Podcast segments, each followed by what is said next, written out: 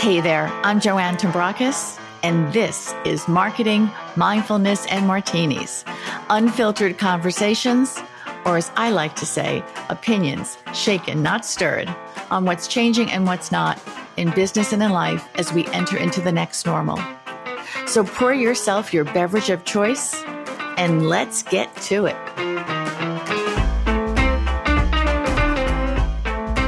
Hello, everyone. I am back from my summer hiatus with a very special episode to kick off the fall season. But before I get to that, I want to catch you up on what I have been up to. Without a doubt, the highlight of my summer was a trip to France that included Paris, Nice, and a lovely little town in southwest France called, and I am not making this up, Condom. My trip exceeded all expectations. I visited museums, castles, and historic abbeys. I got to visit with a dear friend and make several new ones along the way. I ate cheese and bread without any of the inflammatory side effects I get at home, likely due to the much cleaner way they grow food over there. And I drank lots and lots of rose. I was also inspired because that's what happens when I travel to Europe. I get very, very inspired. My greatest accomplishment this summer was finishing my book, Crafting Your Pitch, a storytelling framework, which is being edited and formatted as I speak. And fingers crossed, will be available for purchase by November. So stay tuned for more details. In between all of that, I focused on staying present, spending time with friends and family, and savoring each moment. Because really, the moment is all we have. As I was reminded of, this time with the news of the death of an NYU colleague who had also become a dear friend. A death has a way of reminding you that our time on this planet is limited and that life is really so random. While our years at Time Warner overlapped, it wasn't until Michael Diamond joined NYU in 2018 as academic director for the integrated marketing program that I teach in that we met. The university had already vetted him, but I decided to do some vetting of my own because that's who I am. I did that before I met him. So I reached out to a former Time, Time Warner colleague who knew him. Alan told me that Michael was one of the smartest people Alan had ever met. And Alan was right. Michael was that and so much more. Technically, Michael was my boss, but he quickly became my friend. He had grandiose ideas how to build and improve upon the Masters in Science programs in integrated marketing and PR, and an enthusiasm that matched. Now, I admit to being a little skeptical how much he would be able to accomplish. I had already spent five years in academia at that point and was well versed with the snail's pace at which things can be changed. But Michael, with his smarts, his business acumen, and his infectious enthusiasm, proved me wrong. He made the program better. He made us all better. I learned early on after I met Michael to plan on our conversations going longer than scheduled. We were both talkers with lots of opinions, many of which we agreed upon, and some we did not. But that was one of the many things I loved about him. He liked to spar, as do I. And we were both always able to walk away from a difference of viewpoint and still maintain our mutual respect. He would have loved to hear about my trip to France, and he would be so excited for me about my new book, no doubt plotting and planning how the university could support it. That is who he was, always supportive and encouraging. There is one incident I will never forget when Michael coerced me, and just like he did many times, coerced me into sitting on different committees. This time it was a search committee for new faculty. At the end of one particular meeting, someone in the room remarked that Joanne liked to, and I quote, complain. Before I had a chance to respond to what at the time I found rather offensive and uncalled for, Michael jumped in. He said he disagreed. I don't think Joanne complains. She just wants to make things better. I've never forgotten that, not just for his support in that moment, but because his words were the truth. I'm all about trying to make things better. And he got it. He knew who I was, he understood me. Michael passed on July 13th. If this language bothers you, I will apologize in advance, but seriously, fuck cancer. How in a world that creates artificial intelligence that can mimic humans and can send rocket ships into space and beyond, we still can't come up with a cure for this dreaded disease is beyond me. And if I sound angry, I am. Michael was just 57 years old, far too young to be gone so soon. So, as the fall semester is getting underway, I, I realized how strange it feels knowing he will not be there. That I can't pop into his office on the fourth floor and see if I can get a few minutes of his time to catch up, even though in the case of us, a few minutes would always turn into a, at least a half an hour, if not an hour. Just last fall, we recorded episode number 71 for this podcast. The purpose was to highlight a research study on how brand social values are impacting marketing that he had just completed with Milos Bushek, which I'm sure I did a terrible job on your name again, Milos, and I apologize, and Jennifer Scott. After we were finished recording, we talked about what was then his recent diagnosis. He was so positive and so determined to fight the cancer. I truly believed he would win the fight. And I hate being wrong. I wanted to hear that enthusiastic voice, so I decided to listen to the episode again. And there it was. As was often in my conversations with Michael, we meandered beyond the study, his own corporate and theater background, to some powerful career advice. In his honor, what follows today is a replay of that episode. As you listen, I hope you will not only take in his wisdom and advice, but also the enthusiasm and positivity he had for life, and sprinkle a bit of that into your own. My guest today is a marketing and communications thought leader, executive, and consultant. He has worked in both London and New York, holding various positions in strategy and business developments for companies that include Booz Allen, Time Warner, and Time Warner Cable, where he was chief marketing officer. He has served as the academic director for the Masters of Science programs in integrated marketing, PR, and corporate communications at NYU, where he is currently a clinical assistant professor and where he recently co authored a study on corporate social values, which we will discuss today. Welcome to the podcast, Michael Diamond. Well, thank you so much for having me. It's a pleasure, and I've been looking forward to it for a while. And, and I forgot to add in there that he's also a friend. So there you go. Um, so let's start with my favorite question. And in your case, it's very interesting. Where are you from? Um, well, I love that question, I guess, because the obvious answer is, uh, some sort of geography, and and I will mm-hmm. I will answer that straight, which is I was born in the northeast London, uh, in a in suburban London, let's put it, and I grew up uh, through undergraduate living uh, in England and you know away for college, and then I spent most of my adulthood, except for uh, four years or so, but most of my adulthood I've been spent uh, living in and around New York City um, currently live in Connecticut. Uh, but I think there's also sort of um, an interesting other answer to that question is, you know, I was raised very much to be a sort of globally minded, socially minded person. And I know I've lived and uh, worked in many different cities and countries around the world. And I've always felt some way of, you know, making a connection with those geographies. And, and I, so I think a lot of us are, um, you know, and it's probably even more true for millennials and Gen Zs, you know, we feel we're sort of part of a global world or a, we're, we're citizens of a much broader geography than just where we were born. So, yes. And I'm sure no one figured out that you were a Brit. Right. Um, by just listening to you. Um, so I always say that, you know, Brits can tell you to go jump in the river and it sounds delightful. Right. Um, it's like, okay, thank you. That's, that's so. So I have so many questions, but I want to start with the 2022 Corporate Social Value Index study that you just published on the relationship between a brand's perceived social values and customer relationships. I hope I got that right. Did I get that right? Mm-hmm, absolutely.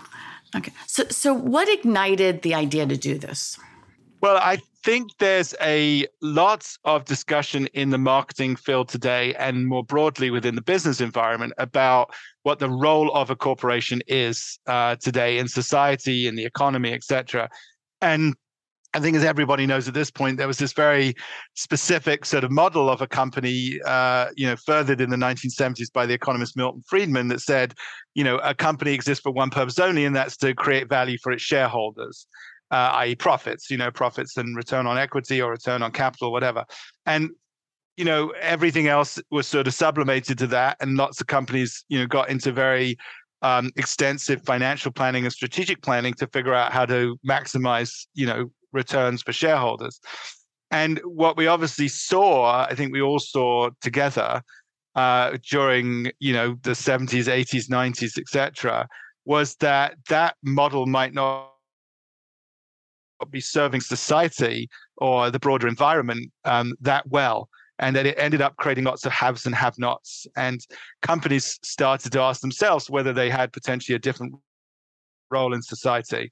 And so uh, this shift, which has somehow sometimes been called stakeholder capitalism or purpose-driven marketing or purpose-driven business leadership, or you know, it comes under a number of different titles, was something we wanted to better understand in the context of our domain, which is marketing and consumer insight.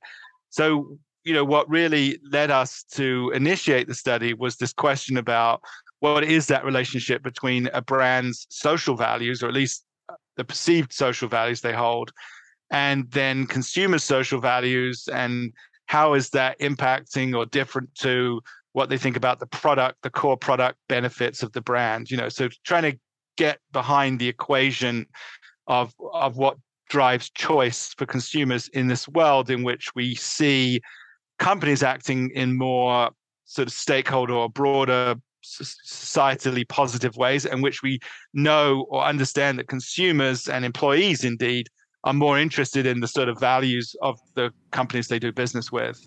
Well said. My goodness. But I expected that. So, like most things in marketing, you ask five different marketers how to define something and you'll get five different answers.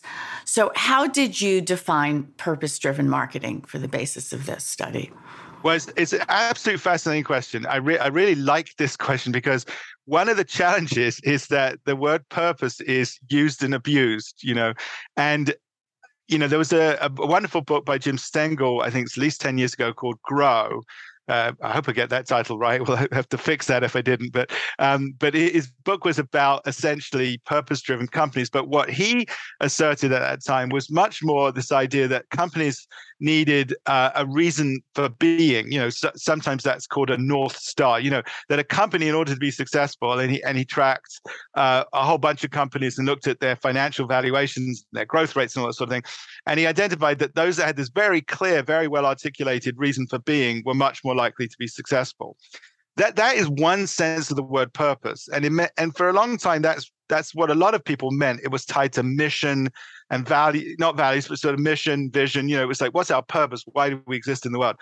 I think that that term has then got co-opted and almost exclusively when you hear it now in you know marketing forums or, or, or conferences or what have you it really means socially driven um, programs it, it, means you know what's your purpose with respect to changing you know one of the great ills of society whether it's you know political uh, divisiveness whether it's um, climate whether it's to do with race race whether it's to do with social justice you know it's really purpose is now meant to, to be closer to things like ESG and CSR. You know, so those what's happened is these things are sort of merged.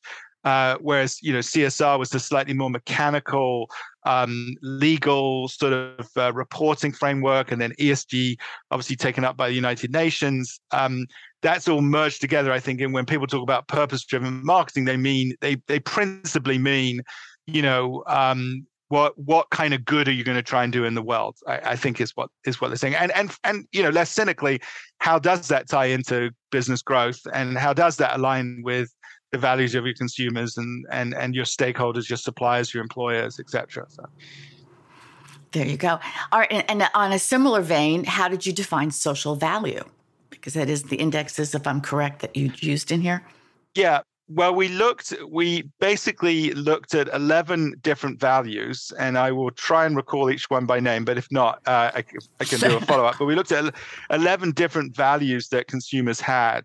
Sorry, we looked at we we asked the question, which is how much do you think um, each brand cares about, and then we listed these eleven different social values, um, and we were looking at things like um, you know questions of uh, climate and questions of uh, sort of social justice and things like that. And so we we were attempting to do two things. One was to understand how important they were to the consumer. So it's how much do I care about those things, and then also to ask those questions about how much they thought brands. They had to be familiar with the brand, of course, but we found ninety percent of the the uh, brands, hundred percent of people were familiar with, if, if you know what I mean. So we didn't have a lot of trouble, you know, lining up people to answer these questions but we asked them about their perceptions of the brands and again you could you could critique the study or at least ask of the study all right well that's just consumers perceptions what if the pro what if really they're doing all these wonderful programs and nobody knows about it that of course is a separate marketing problem that or pr problem or whatever right. it is you know but at least what we were asking is what is your perception of their brand uh, and then we were doing the math, obviously, to say how much does that align with your, you know, how, how do those two numbers align? And then we were also doing the math in the background to some other questions that we asked them about their relationship to the brand, likelihood to buy, you know, their their, their more general consideration of the brand. Um, and so that was kind of what we're trying to understand is, is is how strong is that alignment between your social values and your perception of a corporate social value how strong uh, is that alignment with respect to how much you would buy the brand or you know more generally how do you respect the brand so I, you know i didn't i didn't ask you this before but could you talk about who did you uh, use as your as your study group? Who were the people that you that were actually responding to this?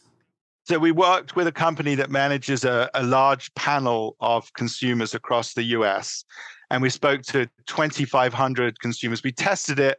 We tested the whole survey with 500 consumers just to make sure we got the instrument what they call the instrument correct. And then we went out and filtered it to 2500 uh, us consumers that were balanced to get to give us a you know what we could say would be a you know a proper um, a proper uh, you know sample of eight i think it was 18 plus uh, U.S. Cons- you know U.S. consumers, and we we we tried to get you know a variation in geography. Uh, we would wanted to ensure we had a variation in terms of politics and ideology and things like that. So that that's where some of the richness in the study I think will come out over time is digging into those different categories. Yeah. So one of the key takeaways was that customers have a stronger relationship with brands with social values that are perceived as matching their own.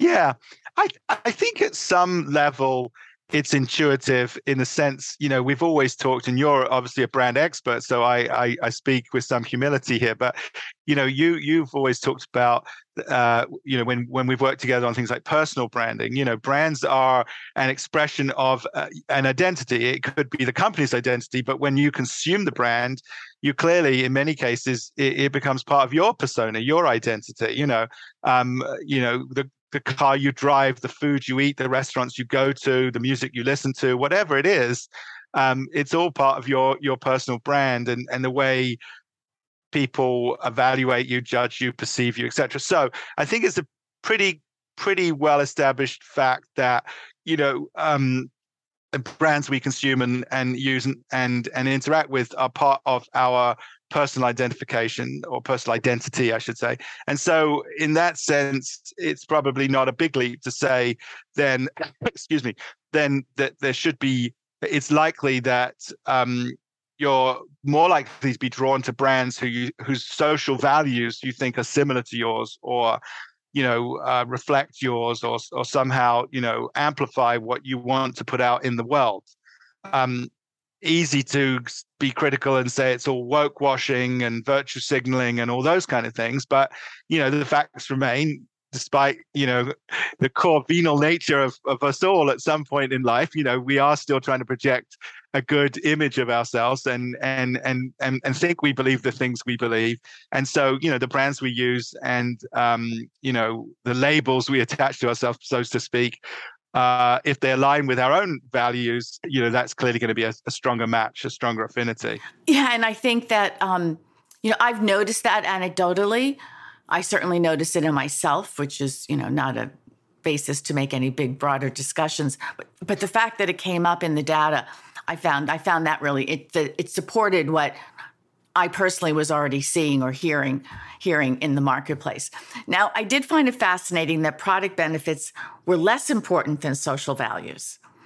Yeah, I think I think that's a really, in a way, a key insight. You know, it, it's it's a um, it's it's a moment in the analysis that certainly makes you pause. You know, now we are in fairness, the, the data at this level that we've reported out is is aggregated across all US consumers. And and I should before I go on, give a huge shout out to Milos Bujisic, who led all of this research, who's a, a PhD in our in our department, and Jennifer Scott, um, who is also a, was a faculty in our department, who helped us craft and shape the story. So I want to make sure we don't get too far into this conversation. Um, I'm I'm the mouthpiece uh, for today, but uh, the two of them, obviously, very critical components. I'll, I'll make sure they're all in the show notes. So. Yeah, and and Milos led the research, but back back back to sort of the the question, which is, you know, it, it, it could be uh, so we're reporting data out at a national you know an aggregate level yeah? So obviously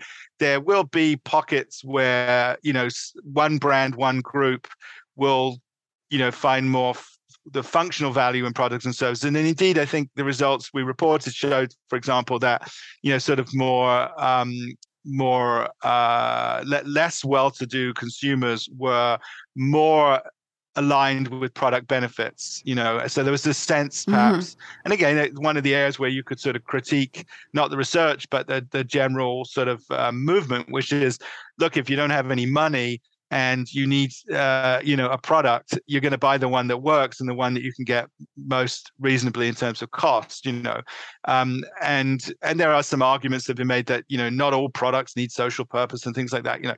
So i think that that was one finding where where you know in av- on average across the US we found that there was a much more significant statistical relationship between this alignment around uh, social values than there was an alignment around product benefits. And that, you know, I don't want to say that was just the math because that's to to beggar the insight. The insight is a powerful insight, but that's what the math showed us at the level of the total U.S. population for the 75 brands we looked at. And and again, I think there's some of that is intuitive, or you could argue that many brands are operating in a space where you know the functional benefits are relatively well known may not be that differentiated from a competitive product and service. And so, you know, these other factors, which we've always known about, so these emotional, uh, you know, um, or what they call affective, you know, with an A, affective qualities, those kind of things start to play into your brand decisions. And so, what we're suggesting is that these social values now is is one really to keep an eye on and and it is more important on average across the 75 brands and the 2500 consumers than um, the relate you know the product benefit and the match on the product benefits.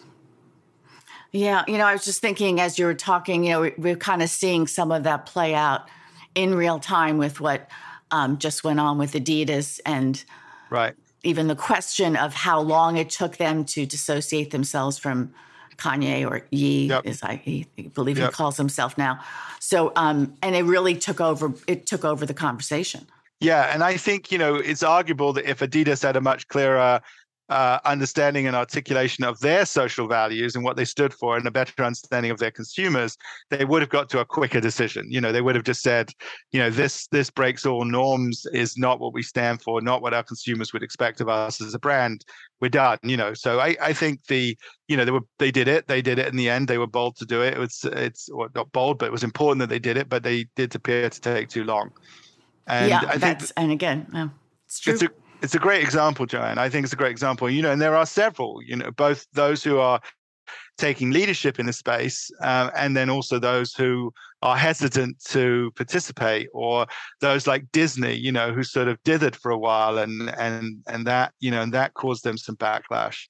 Um, and you know, if we're being candid, you you and I grew up in an entirely different world when we were, you know, leading marketing teams or sales teams and things like that. And it's a very very complex world now you know like the idea of navigating all of these different constituencies and uh, agendas and stakeholders uh, you know arguably existed in the past has always existed but the the rise of things like social media and I think just a general sort of change in society's attitudes towards authority and all sorts of different things. You know, obviously the dissemination of information, it's just made this world much more vibrant and made it such that leaders, business leaders, and marketing leaders need to be much more alert and on top of all this stuff.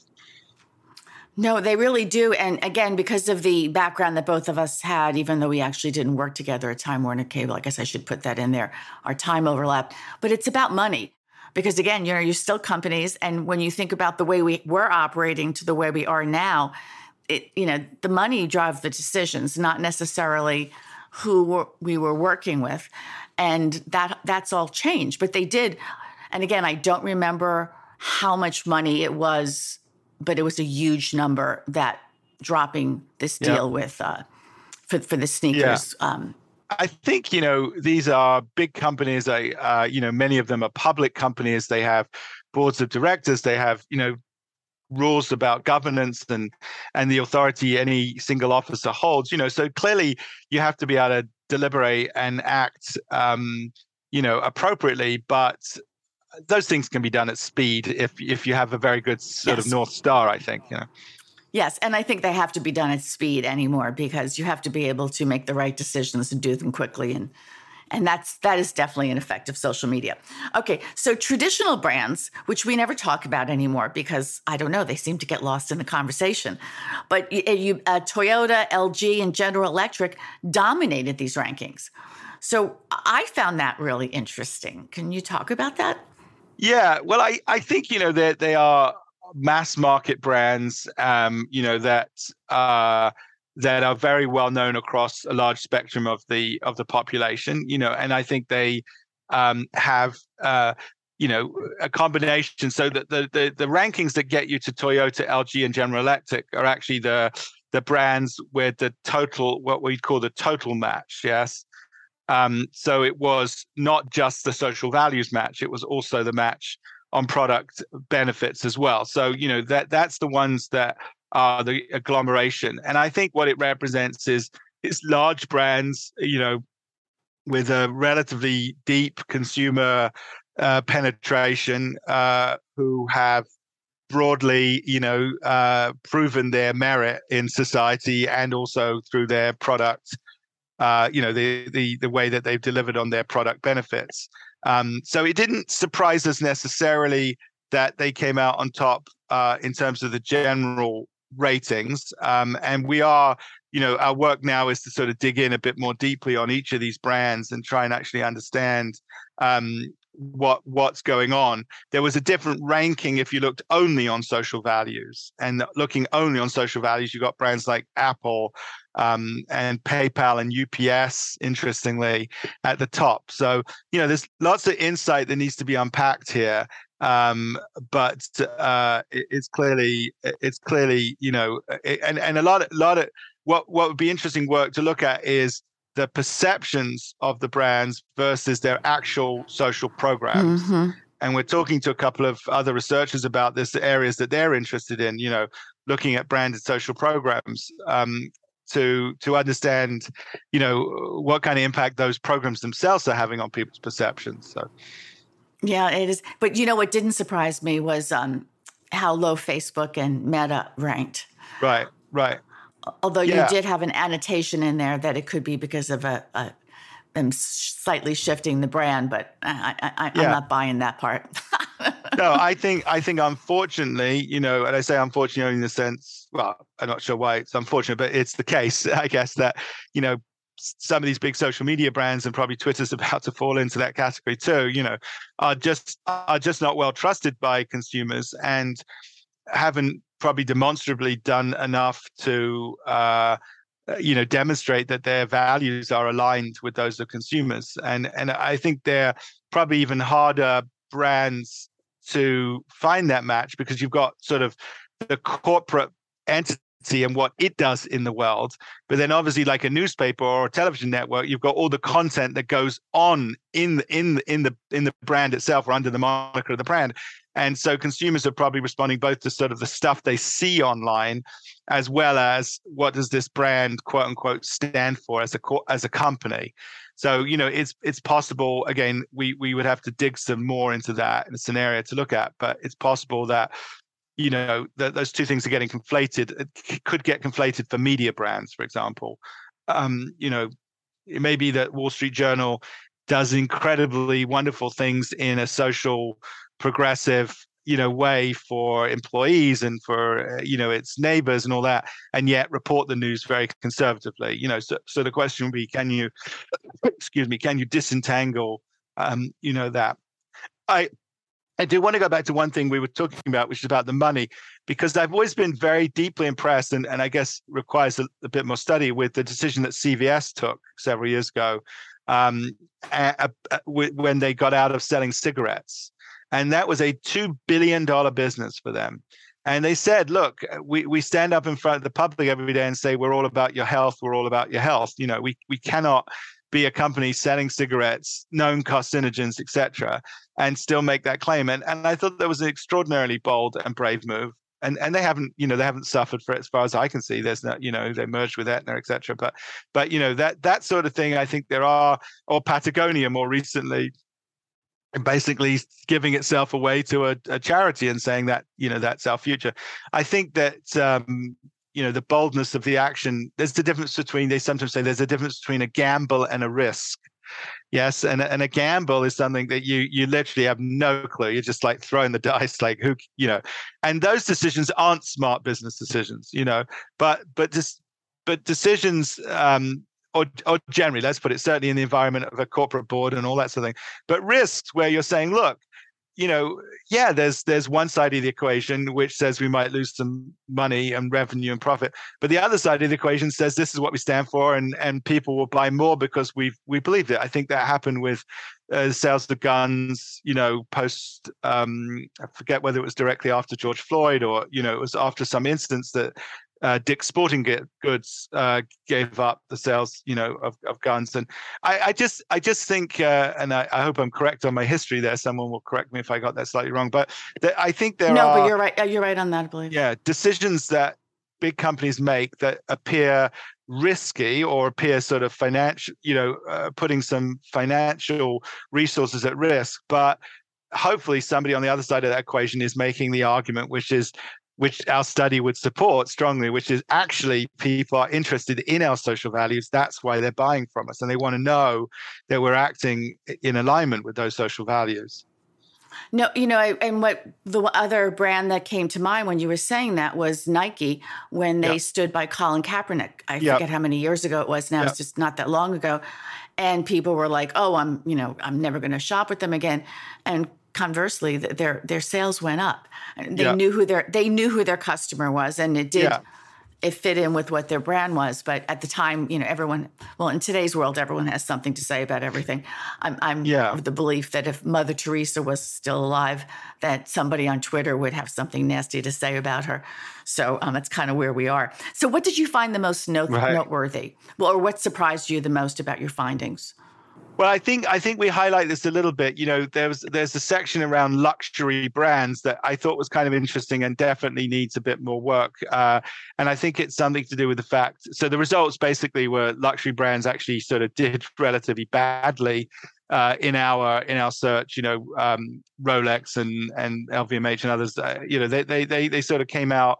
Um, you know, at the bottom, so to speak, of of the list. And you know, my general sense, or at least our, our general sense, is that um, that has something to do with the fact that they're not mass market brands. You know, that they aren't necessarily uh, perceived. Uh, that, you know, that they're probably not as well um, understood by by a broad mass market audience, and or the reasons that people buy them are, are quite distinct and unique. You know that they, in fact, even in economics, there's a a famous uh, I think it's the is it the Veblen effect where you know the more expensive something is, the greater the demand. You know, which is even the reverse, you know, of the traditional downward sloping demand curve. So, you know, I think there's a lot of intriguing things about luxury brands that I would like to understand better.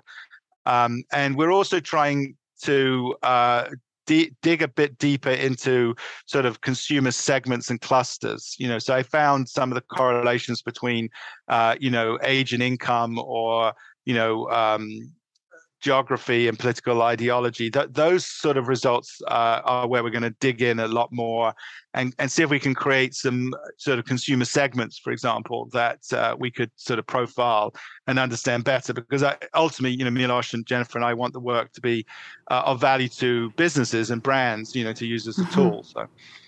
Well, that's so interesting because I was going to ask you what can marketers do with this data, but I guess you're already working on that part on how they can yeah. use this as a tool. Well, and any marketer is who's a friend of yours uh, or a listener to your podcast is very welcome to reach out to any one of us. I think at the back of the report are our names, but you know I'm I'm easy to reach at michael.diamond at uh, nyu.edu, and we'd love to talk to brands. And we, you know, if you're one of the 75 brands that we covered, then we have quite a lot of detailed data we can share. Um, but we're also happy to sort of try and figure out how to do similar work uh, for other brands, or to, or just talk about the results more generally. But you know, I think the insight we were you know quite delighted, of course, that folks as eminent as Jim Stengel, the former CMO of P&G, and Antonio Lucio, the former CMO of HP, Visa, and and indeed Facebook, you know, all have come out and said, you know, not only is this good work, but it's it's it's valuable to industry. You know, so it's so, you know, and I think that those two have led some of these discussions, but I appreciated the support for the research. No, I think I think the timing is impeccable on it. I don't think you could have picked a better time for it to uh, put this out into the world. So it'll be interesting to see what happens next.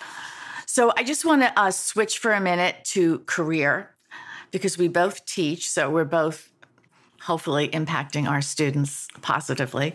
I at least I like to think that I'm doing that, and I know you are.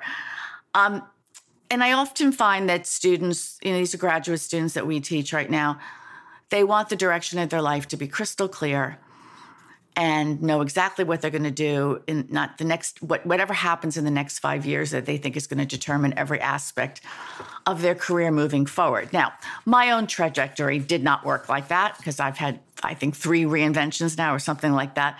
And i want to circle back to your own background because you have an mba from the london business school and an mfa from yale drama which i'm very impressed with both it's obvious to me, or at least it seems somewhat obvious, how the MBA has influenced the work you do now. But I'm curious about the degree from Yale.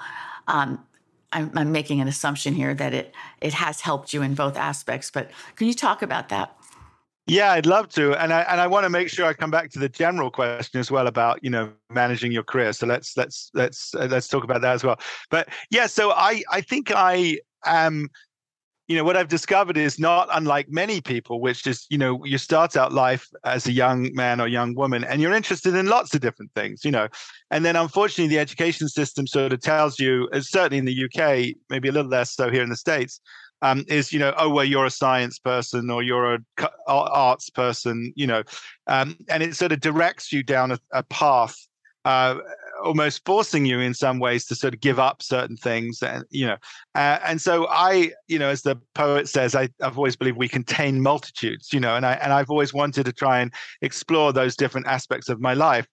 And when i was a young man i was passionate or still am but you know i was particularly passionate about the spoken word and literature and the theater and poetry. And that's what i studied as an undergrad at university. And i got very involved in the theater uh, when I was an undergrad and both acting and directing. And then I went on to produce some shows. And I thought to myself, oh, well, this might be a career, you know, like, oh, if, if there's a business in which you can make theater and, you know, raise money and market theater and all of that, I, I want to do that. Um, I wasn't a very good actor. I knew I'd never survive as an actor. But uh, so Yale uh, Drama School has a wonderful program uh, in theater theater management. You know, and the wonderful thing about studying theater management at Yale is it's actually within the Conservatory of Drama. So you know, there's there's, there's the Yale Repertory Theater, which is a professional theater company, um, and then there's the Yale School of Drama, or now the David Geffen School of Drama at Yale, and that program trains people across all of the disciplines within the theater. So writing, acting, directing, stage managing, production design, technical, of things, including theater management.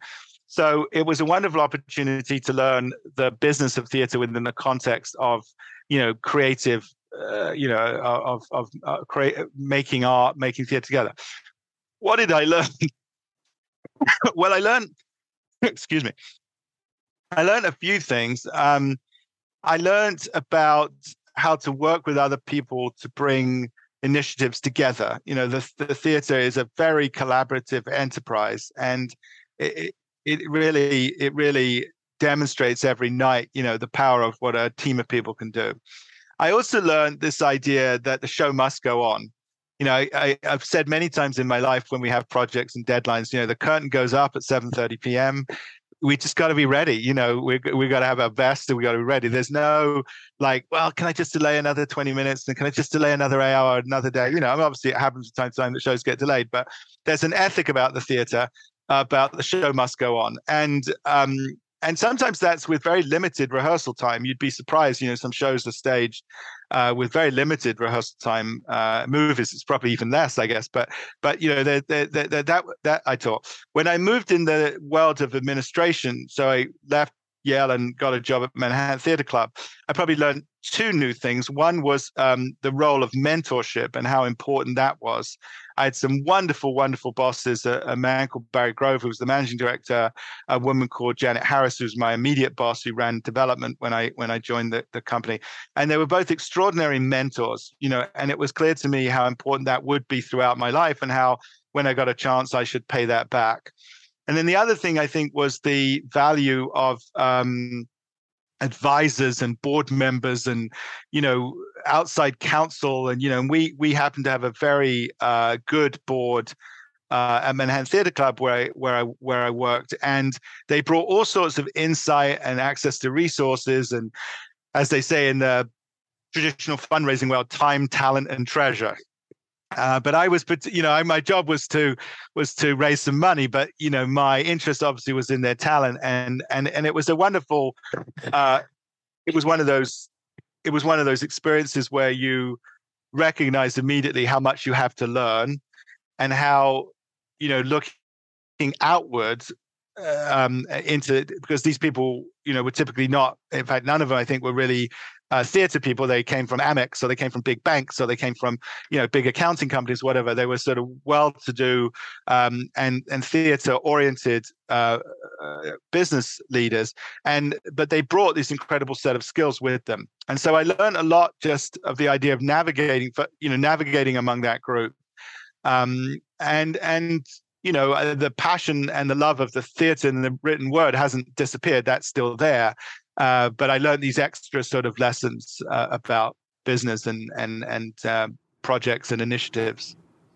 Yeah, it's it's um I, again I don't think a lot of young people realize that, so I constantly am trying to get it through their heads that no matter what you do, there's always a place for it. Yeah, you know, there are things that I do today that that I learned literally in my first sales job selling country music radio that helped me yeah. today that I wouldn't have put the two together? How's that going to help me if I'm teaching down the right. road at NYU? Well, and I, I would add one other thing, which maybe is an additional lesson, and it's particularly true, say, for an internship. So when I first went to Manhattan Theatre Club, I was an intern, I finished my degree, and then I went back there full time. But one of the things I remember, uh, and I've described this experience to others, in fact, to the internship class I, I teach, is my job as an intern when I was first at Manhattan Theatre Club was actually as as the assistant to the managing director. I answered his phone. I opened his mail, you know, I booked his schedule. So you could say, wow, you know, you're paying all that money to go to Yale and that was all you did as an intern. But a couple of things were true. One, he was enormously generous with his time, you know, and I, of anybody, saw him most. And so, you know, we, and he knew I was there to build a career in the theater. And so he and I would talk a lot, you know, and, and engage a lot and and I felt comfortable asking questions. The second is you, you have to recognize if you're the assistant to a very senior person in a company or an industry or a trade group or whatever it is, the calls coming in, the, the I mean, emails slightly different now because we don't see the emails perhaps, but the letters coming in and all that were generally from very senior people in the industry, other people, you know. And so through that, I was able to build a bit of a network. Um, the the documents that come in tend to be key business documents, whether they're financial reports or marketing reports or contracts. And so a person in that job shouldn't see themselves as I'm just the secretary or I'm just the executive assistant. if if that's your interest, then you've got to say, "Wow, look at what I've got here." You know, I can talk to the head of Actors Equity, and I can talk to the head of the Directors Guild, and I've just got off the phone with the most important playwright in America. You know, again, you know, you can't you can't sort of pretend that you are other than you are in the sense, you know, your role is clear, but it doesn't stop you building a human relationship. It doesn't stop you asking questions, and and so my point is there's just an enormous amount to learn whatever role you play um, and to your point you'll never know quite when you're going to use it but, um, no, you, but you, you, you will you know. and it's also as you were pointing out there it's that network that you build along the way you know it, it's just amazing what happens when you're just kind to people and help them out and how people actually do right re- re- remember that down the road and you never know where it's gonna it's gonna uh, catch up so i could talk to you Absolutely. forever um, but um, I know your time is valuable. So I'd like to finish up with a quick lightning round of questions. Are you game? If you game, again, I always say that Someone's going to say one day. I'm going to make one parting comment on the career thing, and it, maybe it's part of your light, lightning round. It's just I think what I, I've thought about this a lot is I think you know the the advice you often hear is you know find your passion pursue your passion i disagree with that by the way i actually i think that is putting way too much pressure on young people because many of us have still not found our passion. Um, you know, I, I think that's not the right answer. The right answer is is about intellectual curiosity or just curiosity general. I think you have to stay curious about the things around you, the things that motivate you, things that interest you, the things that appear to interest others. That's important. You know, if you can stay energized by by curiosity that will help because your careers will change you know your passion will will morph into something else or you know what you thought it was isn't quite what it was. You don't want to be disappointed so you want to stay open. And the second is about optionality. So i think what i worry about is a lot of lot of people making decisions, young people making decisions about career, are looking for something that's going to be the answer. You know, like I, should I take X or Y? Which is the better one? Which you know, which makes me the most successful person, or which is the you know? And I think that that's not typically how careers go, as you and I would probably say. Is they they meander. You know, not not mindlessly, but they they take different directions, and circumstances change, and you meet new people or things you find interesting or technology. So what you want to do is think about what I call optionality. So make choices. If you had two choices, if you had to choose between two things, take the one that appears to give you more future optionality. Yes. So takes you into a new industry or allows you to start to explore some new skills or gets you into a group of people you've never had any contact with. You know, it's something that just sort of not just advances you, but gives you new forms of optionality um, that you can build it. So th- those, uh, you know, increasingly are more my counsel for young people, certainly you know looking for the first job or the right job is is you know curious stay curious and uh, and think about optionality so. Yeah no i love that and i love what you said about passion because i think what happens is again people forget a sometimes you can be passionate about something and not very good at it. Right. Um, and the other part of that is that you can find yourself in a place and you didn't know that you could be passionate about it. But can I be passionate about it? You know, when I got my first job is selling radio time, right. and it was country music radio, I thought, I, I just want the experience right now.